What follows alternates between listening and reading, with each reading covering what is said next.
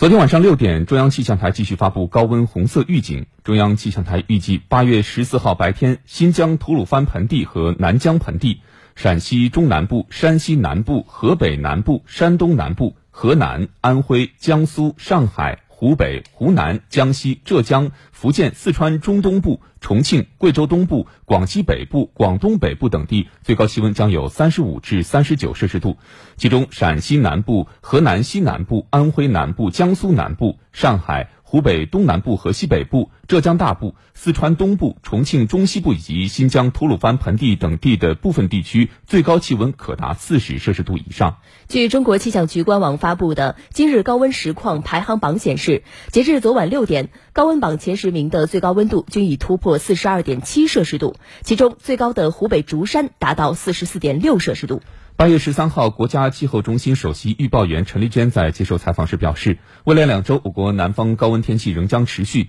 预计今年高温天气综合强度将为一九六一年有完整记录以来最强，高温过程持续时间未来将会超过二零一三年的六十二天，成为一九六一年以来持续时间最长的一次高温过程。网络上，在有关高温红色预警的热搜下，网友们评论说：“我们正在见证历史。”而国家气候中心首席预报员陈丽娟表示，根据联合国政府间气候变化专门委员会第六次评估报告的结论，正在经历高温热浪的我们不得不面对一个现实：在全球气候变暖的背景下，高温热浪的频发多发是一个非常显著的特征，高温热浪事件会成为一个新常态。那么，从八月七号以来，武汉中心气象台已经连续七天拉响高温红色预警信号。十二号，竹山的高温达到四十四点三摄氏度，刷新有气象记录以来我省最高气温记录。那预计今明两天，受副热带高压控制，湖北的大部地区晴热高温天气还将持续。午后，